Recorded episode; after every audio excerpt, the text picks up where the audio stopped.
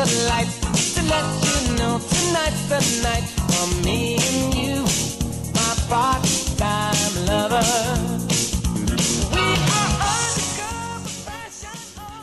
37 minutos nos separan de la hora 11. Actualmente tenemos 16 grados en lo que es la ciudad de Apóstoles. Bien, y vamos a seguir hablando de diversos temas. Vamos a tomar contacto telefónico ahora con Jorge Coqui Duarte, él es secretario general de ATE y CTA, para hablar principalmente y primero que nada, Coqui, sobre el tema de los trabajadores de salud, porque ya están planteando que están sobrecargados en cuanto a horario, seguramente tiene que ver mucho de la pandemia y tampoco estarían recibiendo los francos y feriados que les corresponden. Coqui, buen día, ¿cómo nos escuchás?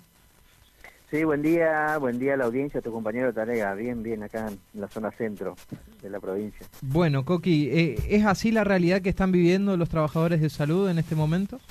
Bueno, la verdad que, que la atención que se está observando a esta altura de la, de la pandemia eh,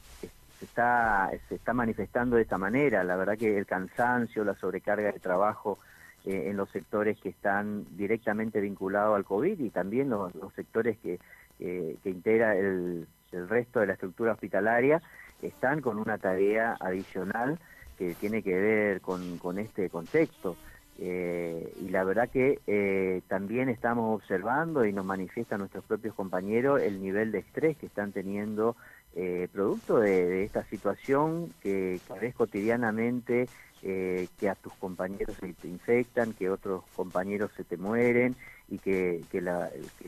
población que, está afectada por, el COVID lamentablemente eh, cada vez es, mayor el número y, es una situación que, la verdad que se tiene que tener en cuenta también desde las autoridades este, sanitarias a fin de resguardar el recurso humano que, además es escaso, es por eso que están con sobrecarga de trabajo, es escaso y es un personal calificado, digamos. Eh, esto, esto nosotros le hemos transmitido a las autoridades sanitarias y, en la última reunión que, mantuvimos con el Ministerio de Hacienda, en donde eh, uno de los factores que también influye en la situación eh, de los trabajadores es la cuestión de sus ingresos, los ingresos que han quedado eh, por el piso, producto de la inflación galopante de, estos meses, y que es urgente y necesario recomponer además el salario de, los trabajadores, pero además darle eh, un salario eh, de calidad. Nosotros decir, referimos a un salario de calidad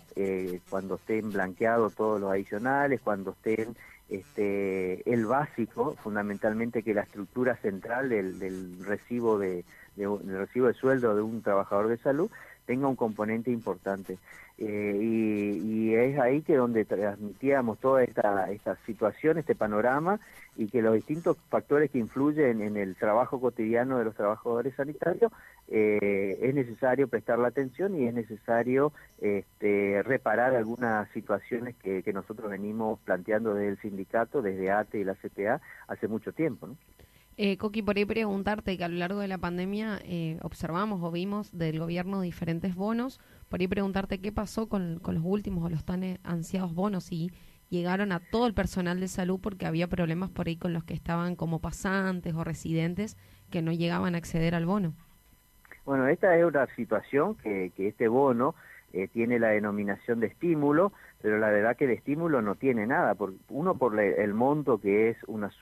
suma realmente este, muy baja, 6.500 pesos se pretende otorgar en, en, esta, en esta etapa de la pandemia, eh, y el otro componente es que no es para todos ya en, la primer, en el primer bono otorgado el año pasado hubo una discriminación de los trabajadores que prestan servicio en los hospitales de nivel 1, en, en los centros de atención primaria de la salud, los, la famosa salita o los CAPS, eh, no percibían eso, nosotros hicimos el reclamo y la provincia de Misiones tuvo eh, la deferencia de extender el bono a todos. Eh, esto tampoco tuvo alcance en no tuvo alcance, como vos bien te referías, a, las personas que estaban de licencia, o los pasantes, o los que estaban a de honor o, con algún contrato precario, no estaban, este, no estaban contemplados en la bonificación de este bono. Eh, así que nosotros hemos reiterado nuevamente que la necesidad de que este bono abarque a todos los trabajadores, porque nosotros hemos, eh, han sido testigos todos los trabajadores que muchos pacientes por COVID ingresaron hoy por consultorio externo, ingresan por este, los centros de atención primaria o han sido atendidos en un hospital de baja complejidad y después derivado a un centro de mayor este, eh, complejidad y, esto hace que, todos, todos los trabajadores sanitarios de una u otra manera estemos vinculados con esta cuestión del COVID, no solamente el sector que, específicamente eh, tienen la atención eh, en la parte de internación o el, lo que se denomina los consultorios respiratorios. O, así que por eso hemos planteado, este bono se anunció ya en, en mayo y hasta ahora no se ha percibido, pero bueno, tenemos, ayer recibíamos una noticia que la semana entrante se estaría pagando la primer cuota. Eh, no han precisado la fecha de la semana, pero entendemos que en uno de esos días estarán abonando porque vino información del ANSES. Hay que recordar que esta bonificación se, se hizo una triangulación eh, con la base de datos del, del, sistema sanitario, se pasó a, a la FIT para ver este, la, la compatibilidad de la bonificación y a través de la, se hace la liquidación en los bancos a través de las cuentas de, ahorro de cada de cada trabajador. Así que eso estaría, ese circuito administrativo estaría cumpliéndose y, tenemos referencia que la semana que viene estaría percibiendo. Pero como te decía, eh, de estímulo no tiene nada. esperemos que en, la cuestión salarial en esta parte del, año, en este semestre, se vuelque recurso en forma diferenciada a los trabajadores de salud, porque decíamos también que muchos de los fallecidos, de los trabajadores esenciales, eh, los trabajadores sanitarios eh, han aportado ese mayor número de, compañeros que, que, han fallecido producto del COVID y muchos se han infectado y están, este, están bajo la cuarentena reglamentaria que debe cumplir cualquier persona que está con esta afección. Te saco del ámbito de la salud, Coqui, te llevo un poco a los municipios. Sabemos que trabajan en conjunto con los delegados de distintos municipios. ¿Qué están planteando principalmente como problemática a esta altura? Bueno, una problemática que, se repite en, en muchos municipios, la gran mayoría de los municipios de la provincia, es la cuestión de la discusión salarial. Cada intendente eh, hace e interpreta eh, el incremento salarial que por ahí se delinea a nivel provincial en términos porcentuales, interpreta e implementa de acuerdo a su criterio. Muchos eh, eh, aplican ese porcentaje al sueldo básico y no al sueldo bruto o el sueldo total de bolsillo. y esta es una, una, contienda y una disputa permanente que, que lo estamos haciendo en los municipios donde estamos organizados, porque además los municipio tiene los salarios más bajos que los trabajadores provinciales y un 20% o un 30% sobre un salario municipal no es lo mismo que un 20% de un, de un salario de un empleado provincial o de un empleado nacional, menos que menos, porque tienen los salarios mucho más elevados. En cambio, en los municipios hay salarios que lindan con los 20 mil pesos, este, hay otros tantos trabajadores que están por bajo de ese monto y eso hace que un porcentaje de, esa, de ese valor eh, realmente sea un aumento irrisorio y no acorde a lo que debería tener eh, cualquier trabajador. ¿no? Nosotros insistimos que, que todo ingreso debe estar vinculado al valor de la canasta familiar, que hoy por hoy está en las nubes, están cerca de los 96 mil pesos para una familia tipo, y, y esto estamos lejos, nuestros ingresos están lejos de esos valores y queremos aproximarnos. Eso es lo que le planteamos a la autoridad permanentemente y a, con quienes discutimos las cuestiones salariales, que eh, un salario digno es aquel que nos permita cubrir nuestras necesidades.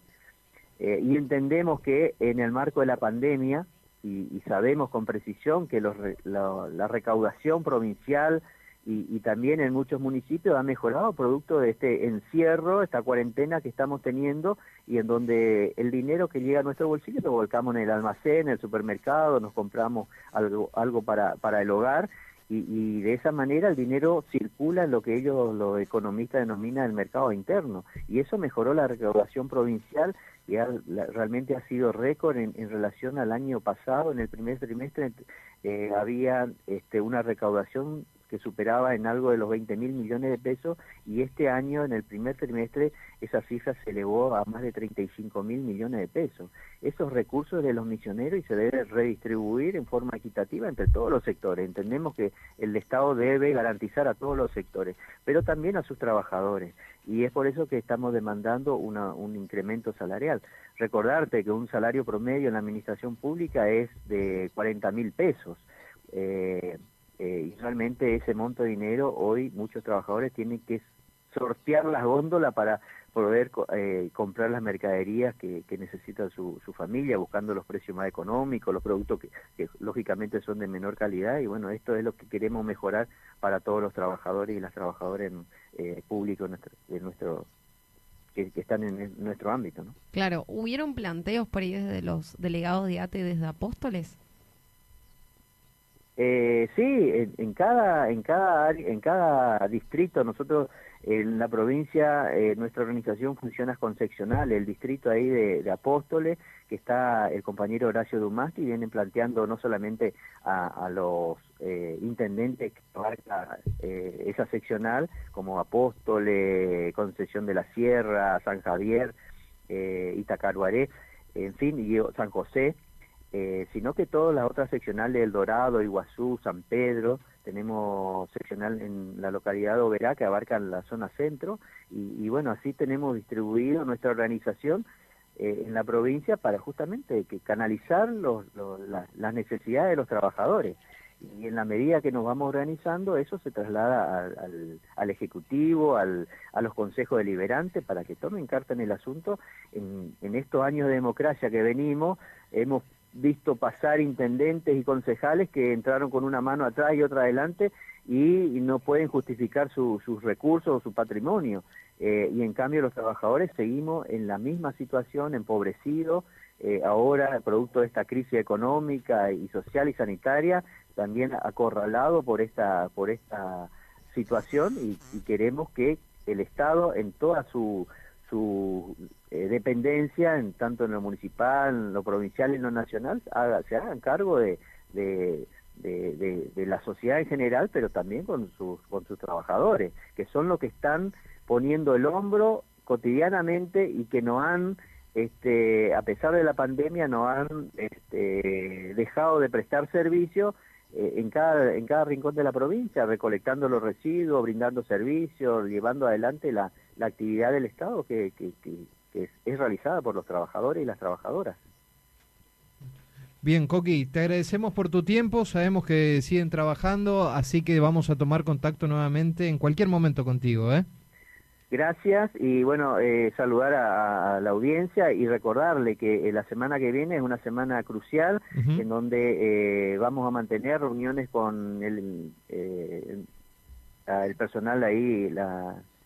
los representantes del Ministerio de Hacienda y uh -huh. el Ejecutivo a fin de, de destrabar esta situación para este segundo semestre del año que sabemos que, que que es urgente recomponer el salario de, de cada uno de los trabajadores. En Gracias caso, eh, eh, Coqui, ya la última, en caso de que no lleguen a acuerdo, ¿ustedes están analizando posibles medidas de fuerza? Nosotros, de hecho, estamos realizando asambleas en distintos lugares de trabajo, eh, eh, asamblea informativa y deliberativa a fin de, de, de bueno canalizar este, un incremento que tenga esta característica, decíamos nosotros, la incorporación de un monto suficiente al básico, la absorción de esos adicionales que, que, datan del 2013, que se absorben y se incorporen al básico, y que este, se eleve la pirámide salarial, porque en el caso de salud está muy aplastada, porque la categoría más baja y la más alta tiene una diferenciación de 7 mil o 9 mil pesos, o sea, entre eh, los compañeros que realizan la tarea de limpieza y un médico que estudió tanto cantidad de años, la diferencia salarial eh, es irrisoria, siete mil pesos. No hay una carrera que marque eh, y promueva a formarte, a, estudiar, y, eso es lo que nosotros entendemos que debe, debe eh, regularizarse y aplicarse para tener una carrera sanitaria, administrativa, que nos permita tener también ingresos acordes. Si vos estudiaste tantos años, un médico no puede ganar casi igual que una persona que realiza la, la limpieza o, o que, que, es un trabajo necesario, pero tiene que haber una diferenciación. Eso es lo que nosotros venimos planteando y ojalá entiendan, porque si no, evidentemente eh, estamos dispuestos a realizar las medidas de acciones que, que, que sean necesarias para, para alcanzar esos objetivos. Ahora sí, Coqui, te agradecemos por tu tiempo. ¿eh? Gracias, Coqui. buen fin de semana. Un buen fin de semana. Éxitos. Jorge Coqui Duarte, delegado de ATE y CTA. Shut